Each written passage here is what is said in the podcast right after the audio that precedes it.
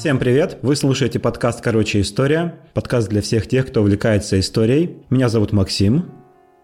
Пети сегодня с нами нет, но он вернется к следующему выпуску. Хочу начать с обсуждения организационных вопросов. Как обычно мы это делаем. Я знаю, что не всем это нравится, но у нас все-таки идет конкурс на лучший слоган для нашего подкаста. А если вы начали слушать э, наш подкаст с этого выпуска или с предыдущего, то вкратце объясню. Мы хотим воспользоваться вашей фантазией для того, чтобы придумать какой-то слоган, который можно использовать в продолжение названия подкаста. Короче, история, угу, подкаст про историю и все такое. У нас уже есть работы, которые нам нравятся э, больше других, но использовать мы их не имеем пока морального права, потому что мы еще не приняли все возможные варианты слоганов. В общем, э, мы планируем завершить прием вариантов на слоган к 24 августа, а уже в следующем выпуске объявим победителя и объявим о призе.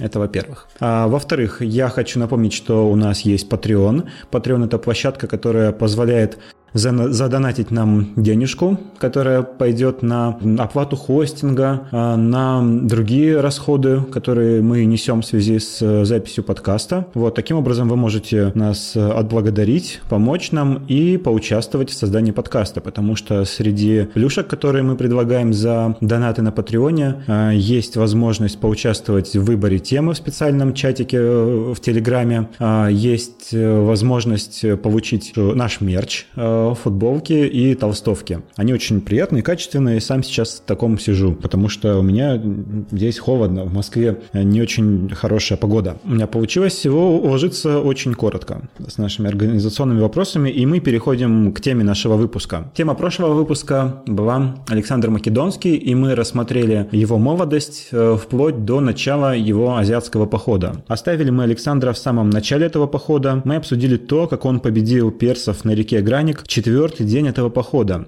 когда дал бой не ожидавшим этого персам. После победы на Гранике Александр без боя взял Сарды, столицу Лидии, это область Персии. Персия в основном располагалась э, в Малой Азии, и вот сейчас это Турция, и в этой Малой Азии были города, которые раньше были греческими колониями. Это, например, Эфес, Смирна, Милет. Александр решил прибрать их к рукам, потому что, во-первых, он преследовал высокую цель объединения греков, о которой мы уже говорили, а во-вторых, потому что это все были портовые города. Люди в этих городах тосковали по демократии, все-таки это греки. Персия могла им предложить разве что управление через сатрапов. Сатрап – это титул, свойственный Персии, того времени. Означает это всего лишь навсего наместник. У нас с этим словом сейчас негативные ассоциации, и оно используется как синоним слова деспот или самодур, или тиран. Хотя, в общем-то, слова тиран, диктатор, у которых сейчас такие негативные коннотации, они все когда-то обозначали просто титул правителя. Так вот,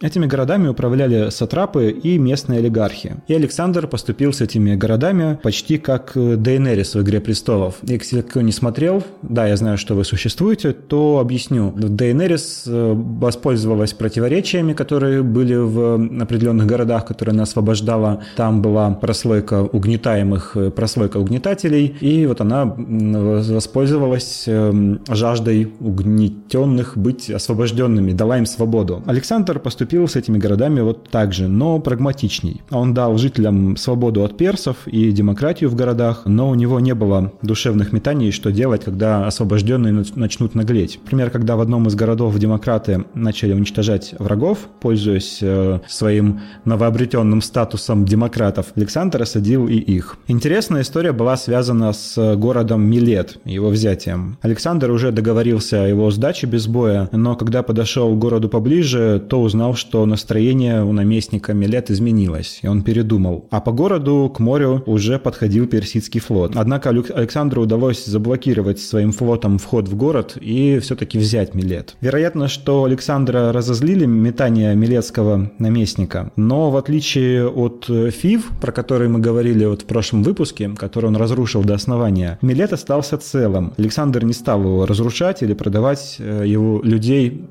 из Милета в рабство. Потому что ему нужно было, чтобы эти города приносили пользу его империи. Но давайте тут не будем слишком идеализировать Александра. Раньше жители этих городов платили персам дань, а теперь начали платить взносы Александру на борьбу с персами. Ну, хотя с точки зрения политики Александр все сделал ловко. По сути, он только поменял ширму. Он даже поставил над этими городами своего наместника, Алкимаха, который управлял освобожденными городами и собирал налоги. По сути, мало чем отличался от сатрапа. Ну, посмотрите сами. Э, города, по сути, стали как греческие полисы. В каждом была демократическая форма правления, но все-таки над ними был какой-то наместник общий для них, э, который обладал всей полнотой власти в случае чего. В том числе имел и судебную власть, например. Историки даже не уверены, вошли ли эти города в Каринфский союз, а некоторые прямо говорят, что не вошли. А Каринфский союз, я напомню, это союз, который был создан при активном участии отца Александра Филиппа для того, чтобы объединить всех греков на борьбу с персами. Вот так на ходу начала меняться идея панеллинизма. Если на суше войско Александра превосходило персов, то на море было наоборот. На море персы были сильнее. Александр это понимал, и как вы думаете, что он сделал? Он распустил флот. Зачем?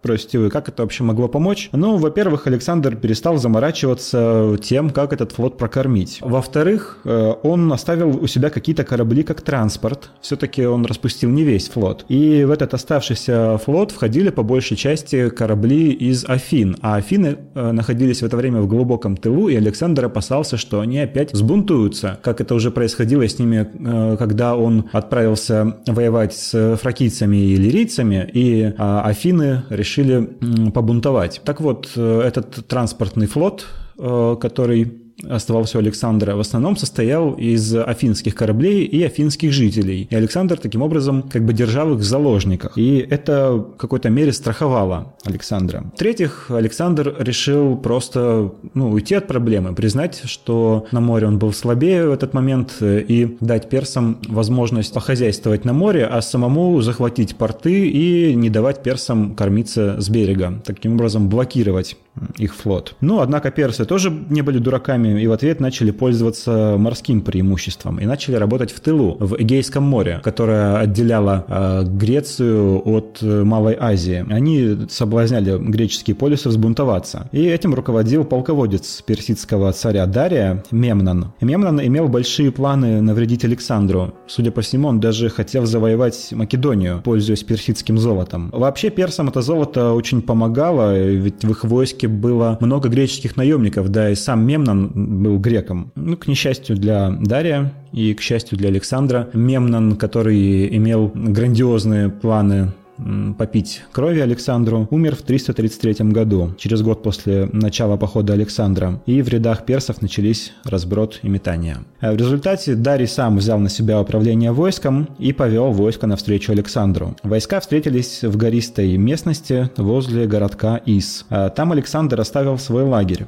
в основном из раненых и больных а сам направился дальше. Дарий легко вошел в ИС, приказал отрубить руки э, ослабленным ранениями и болезнями солдатам Александра, чтобы они больше никогда не брали оружие, и рассчитывал, что дальше он будет догонять войско Александра. Но Александр повернул свое войско назад в тыл, к персам. Несмотря на существенную разницу в силах, персы очень его превосходили. Немножко дальше про это. В чем была дерзость этого? Дерзость была в том, что когда вы воюете, вы обычно э, двигаете войско вперед, в сторону врага а позади себя постоянно создаете тыловые коммуникации, укрепляетесь таким образом, чтобы у вас была возможность куда-то отступить. Когда враг оказывается у вас за спиной и еще с превосходящим вас войском, значит вы где-то просчитались, и теперь нужно что-то думать. И если вы при этом поворачиваете назад к врагу, вероятнее всего это будет жестом отчаяния. Но у Александра это вряд ли было жестом отчаяния, потому что повернули они довольно резко, как только узнали, что персы находятся позади. Так вот, про превосходство персов хочется сказать, что у историков нет единой точки зрения на это превосходство. Его не было даже у античных авторов, потому что греческие историки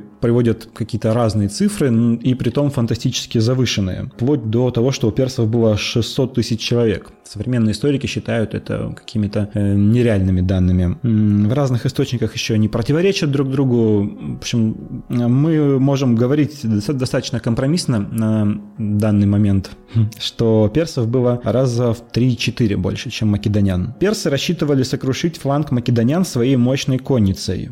Александр рассчитывал прорвать противоположный фланг персов. Прорвать фланги врага получилось у обоих. У персов, которые выставили мощную конницу на одном из э, флангов, и у Александра. Но Александр это вышло лучше. Персидские всадники были очень хорошо укреплены, они носили тяжелые доспехи. Вот именно их тяжесть не позволила им догонять э, легкую фессалийскую конницу, и они не смогли закрепить свой успех. Фессалийская конница при этом смогла перегруппироваться и оправиться и снова вступить э, в бой. А в это время Александр прорвал фланг персов, то есть сам Александр на своем фланге и начал давить персов с фланга и с тыла, приближаясь лично к Дарию, который находился по центру войска. Александр понимал, что если он сумеет убить Дария, то он обезглавит персидское войско, и битва будет выиграна. А Дарий запаниковал и побежал. Таким образом, Александр выиграл битву при Иссе. Дарий совершенно по-восточному взял с собой в поход весь свой двор, в том числе и семью. Александр захватил семью Дария и повелел обходиться с ними по-царски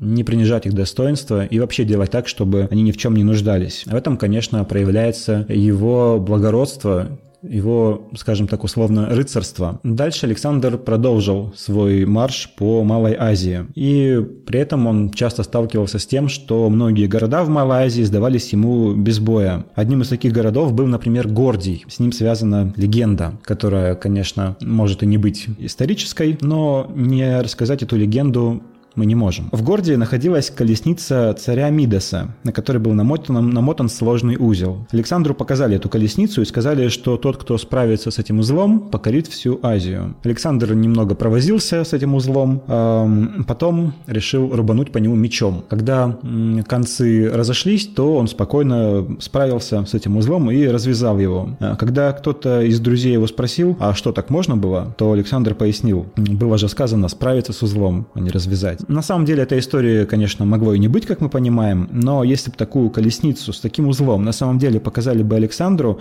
то он, скорее всего, так бы и поступил с ней. Он очень любил всякие пророчества и знаки. Еще один из э, самых важных успехов Александра и э, важная такая демонстрация его характера – это взятие города Тир этот город состоял из двух частей – материковой и островной. Он был частью Финикии. А Александр хотел захватить Финикию, потому что решил к этому времени, что нужно начинать разбираться и с персидским флотом. А, так вот, город Тир состоял из двух частей – материковой и островной и он позволял укрепиться на море. А когда Александр зашел в Тир, то сказал его руководству, что хочет помолиться в святилище Геракла на острове, ну или принести жертву. Дело в том, что покровителем Тира был финикийский бог Мелькарт, который отождествлялся с Гераклом. Греки вообще э, часто отождествляли каких-то иноземных богов э, со своими. Так вот, э, Мелькарт был равен Гераклу, а Геракл, как мы помним, предок нашего героя. В ответ на просьбу помолиться Александру уклончиво предложили помолиться на материке, мол, там тоже есть святилище Геракла. Александр после этого понял, что за островную часть Тира придется побороться. Но с этим были проблемы, потому что основ... островной Тир был построен так, что его стены уходили сразу в воду. У острова не было берега, на который можно было бы высадиться для ведения осады. Но Александр решил, что Тир будет взят во что бы то ни было, и придумал дерзкое решение для этой проблемы. Он он начал строить насыпь, узкую, длинную насыпь, длиной 800 метров, по которой можно было, можно было бы подвести войско к острову и провести штурм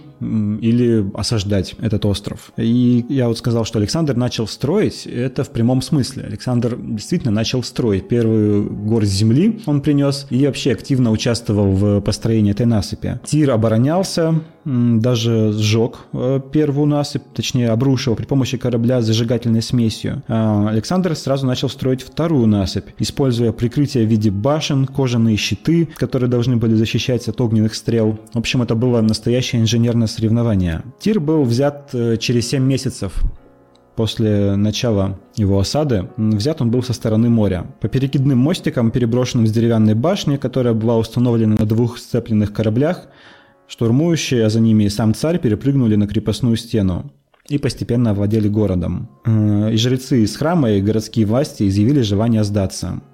Число убитых при штурме составило 6 тысяч, при населении в 30 тысяч человек. Судя по всему, 2 тысячи мужчин, способных держать оружие, были распяты, а 5 тысяч женщин и детей проданы в рабство.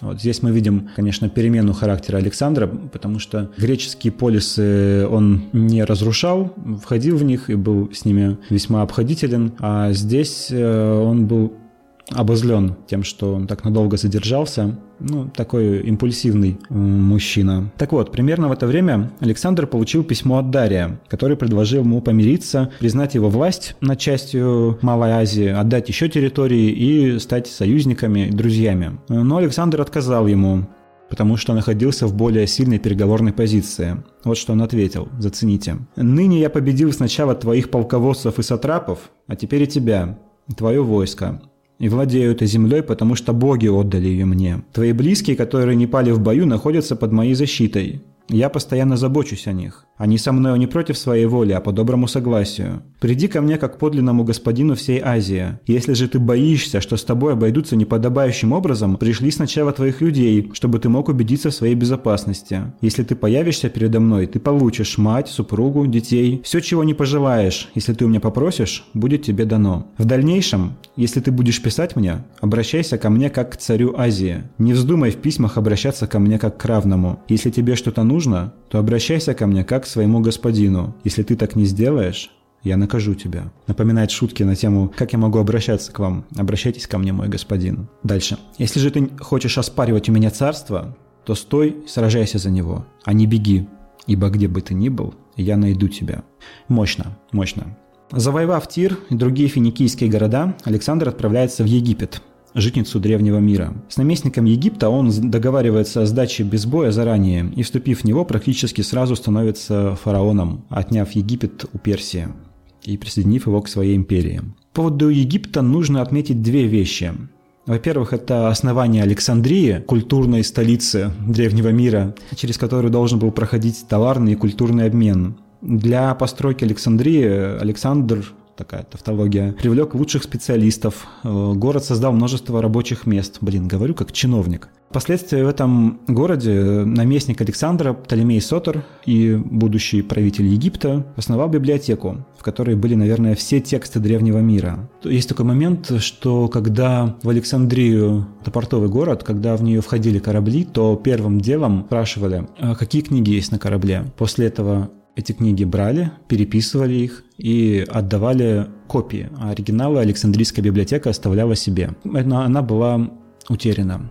Второй момент, э, связанный с Египтом, это паломничество Александра к святилищу Амона Зевса. Амон – это египетское имя, а Зевс, понятно, греческое такое вот сдвоенное божество. Ну, я уже говорил о том, что греки отождествляли всех своих богов э, с богами иноземных народов. Ну, для Александра это было нормально. Для Александра это было более чем, потому что он как раз мечтал об объединении культур. Три недели длилось э, это путешествие, в котором судьба Александра зависела от проводников и от суровых условий пустыни, где днем можно было умереть от жары, а ночью от холода. Путь ему периодически показывали то вороны, то змеи, как мы любим, пока на наконец, караван Александра не вышел к оазису в Сиве, в котором, в которой был храм культа Амона. Культ представлял из себя жрецов, которые носили лодку, в которой был помещен камень, отвечавший на вопросы при помощи кивков, то есть наклонов лодки. Считалось, что камень управляет жрецами и заставляет их качать себя. Поклон должен был означать одобрение Александра в роли фараона, хотя Александра уже утвердили, поэтому у камня а, выбора особого не было.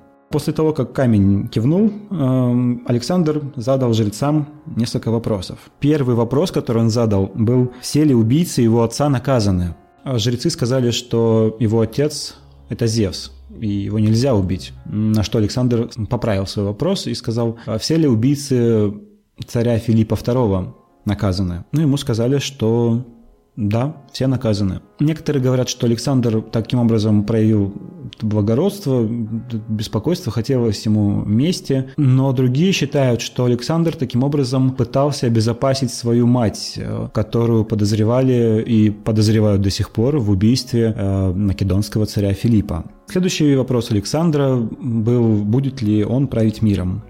Ну, вы понимаете, что ему тут ответили. Конечно, ему ответили «да». И вот здесь Александра, конечно, начало заносить. Македонская знать начала относиться ко всему этому с непониманием, но перечить Александру было пока выше их сил. Тем временем прошло два года, и Александр выдвинулся из Египта э, дать персам решающее сражение, которое произошло в месте под названием Гавгамелы. Эм, античные авторы переводили это как «лежбище верблюдов», и это казалось им неблагозвучным. Поэтому вы можете знать другое название этой битвы – «Битва при Арбелах». Э, Дарий за это время укрепился, укрепился количественно и качественно. По поводу количества античные авторы приводят опять-таки совершенно дикие данные о числе его войск – от 200 тысяч до миллиона. До миллиона. Угу. Одно точно. Дарий проапгрейдил свое войско, и в нем теперь было немного слонов, и еще были серпоносные колесницы, о которых историки отзываются с особым трепетом. А эти колесницы с серпами по бокам должны были резать врагов. Однако в итоге они завязли среди мертвых тел и оказались совершенно неманевренными. Военные историки считают, что персы могли бы выиграть эту битву. Но Александр, как и в битве при Исе, рванулся к Дарию в разрыв в центре персидского войска. Дарий опять находился в центре. В общем, Дарий снова испугался и убежал. Александр пытался его преследовать, но вернулся по зову своего э, генерала Пармениона, который звал его на помощь. Персы в какой-то момент действительно вероятно, могли одолеть войско Александра. Есть даже мнение, что Дарий сам не разобрался, что он выигрывает битву и убежал. Ну, конечно, персидское войско снова было деморализовано бегством Дария, и Александр смог э, выиграть эту битву. Сам Дарий был позднее убит своим бывшим сатрапом Бессом, который успел перед этим послужить Александру, а после убийства Дария объявил себя новым персидским царем. То есть он сбунтовался против Александра, потому что когда Александр победил при Гавгамелах, он, по сути, стал новым персидским царем и короновался как персидский царь. Вот. А тут какой-то сатрап взбунтовался и даже присвоил себе трон на имя Артаксеркс. Александр казнил его, он нашел тело Дария, которое было оставлено в какой-то кибитке. И Александр велел похоронить Дария с почестями в том же некрополе, в котором были похоронены другие персидские цари. А Бесса повелел казнить как мятежника.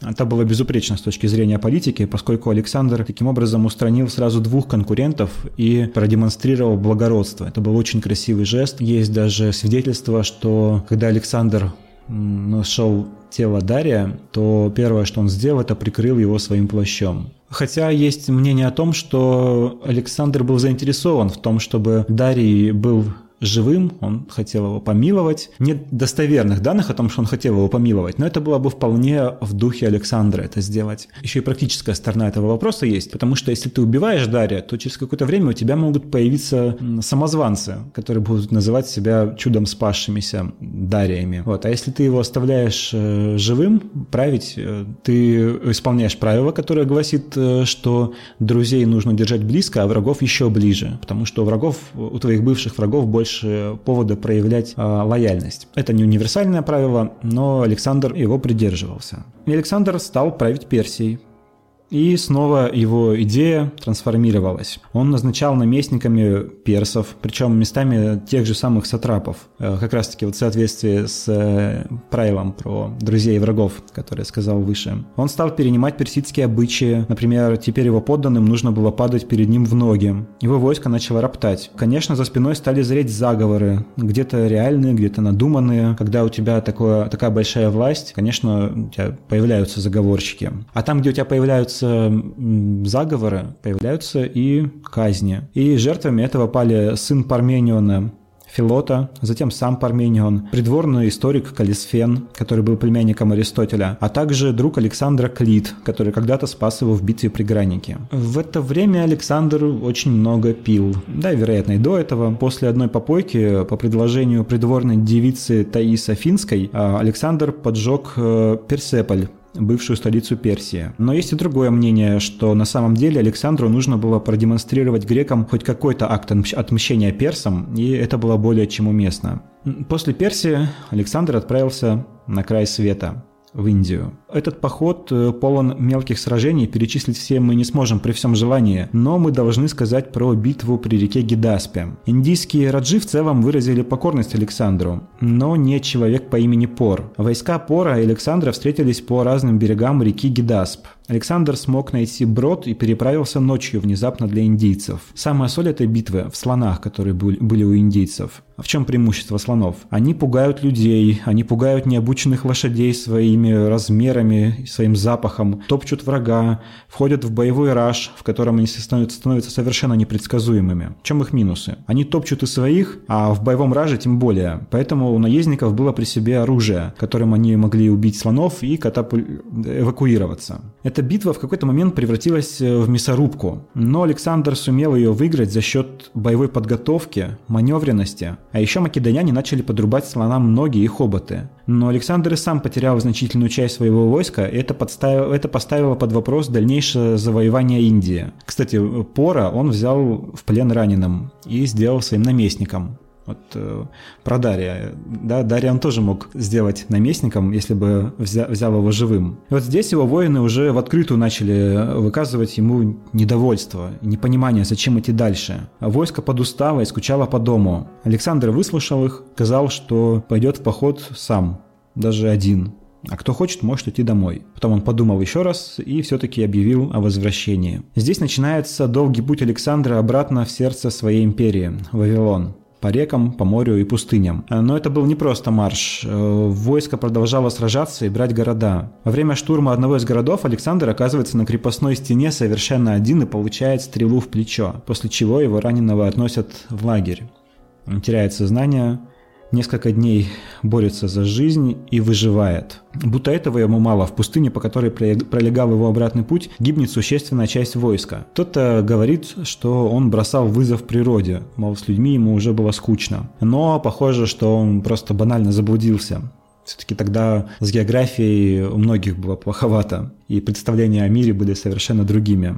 Вернувшись в Вавилон, он застает свою империю в состоянии лебедь, рак и щука. Персы, греческие полисы, македоняне находились в разногласиях друг с другом. Кроме того, люди, похоже, не верили, что Александр вообще вернется из Индии. Тут и там развелись узурпаторы. Александр начинает попытки устранить эти разногласия он проводит свою легендарную свадьбу в Сузах, о которой я говорил в прошлом выпуске, с которой я начал рассказ про Александра. Это был праздник на 10 тысяч человек, на которых македонско-греческая знать а, берет э, в жены девушек из знатных персидских семейств, что должно было символизировать объединение народов. Сам он взял в жены сразу двух девушек, хотя у него уже была жена, Роксана. А еще он начал реформировать армию, тоже пытаясь объединить греков с персами. Это вызвало бунты среди македонян, с которыми он начал в свою очередь разбираться. Тут умирает его ближайший друг Гефестион, с которым у Александра всю жизнь были чрезвычайно близкие отношения. И для Александра это было серьезным ударом. Он долго скорбел по этому поводу, много пил и пережил Гефестиона всего на 8 месяцев. В 323 году до нашей эры Александр после очередного пира слег сильным жаром. С каждым днем ему становилось все хуже. Он ослаб настолько, что не мог говорить. И здесь я хочу процитировать один эпизод из Плутарха. Решив, что он умер, македоняне с криками явились к дверям дворца. Угрозами они принудили царских товарищей гитайров их впустить. Двери отворили. Все они, идя в одних хитонах по одному, прошли перед ложем. Он молча приветствовал каждого, ценой больших усилий поднимая голову и подавая им знак глазами. 10 июня 323 года до нашей эры Александр умер в Вавилоне. Он прожил 32 года и 8 месяцев, а царствовал 12 лет и 8 месяцев.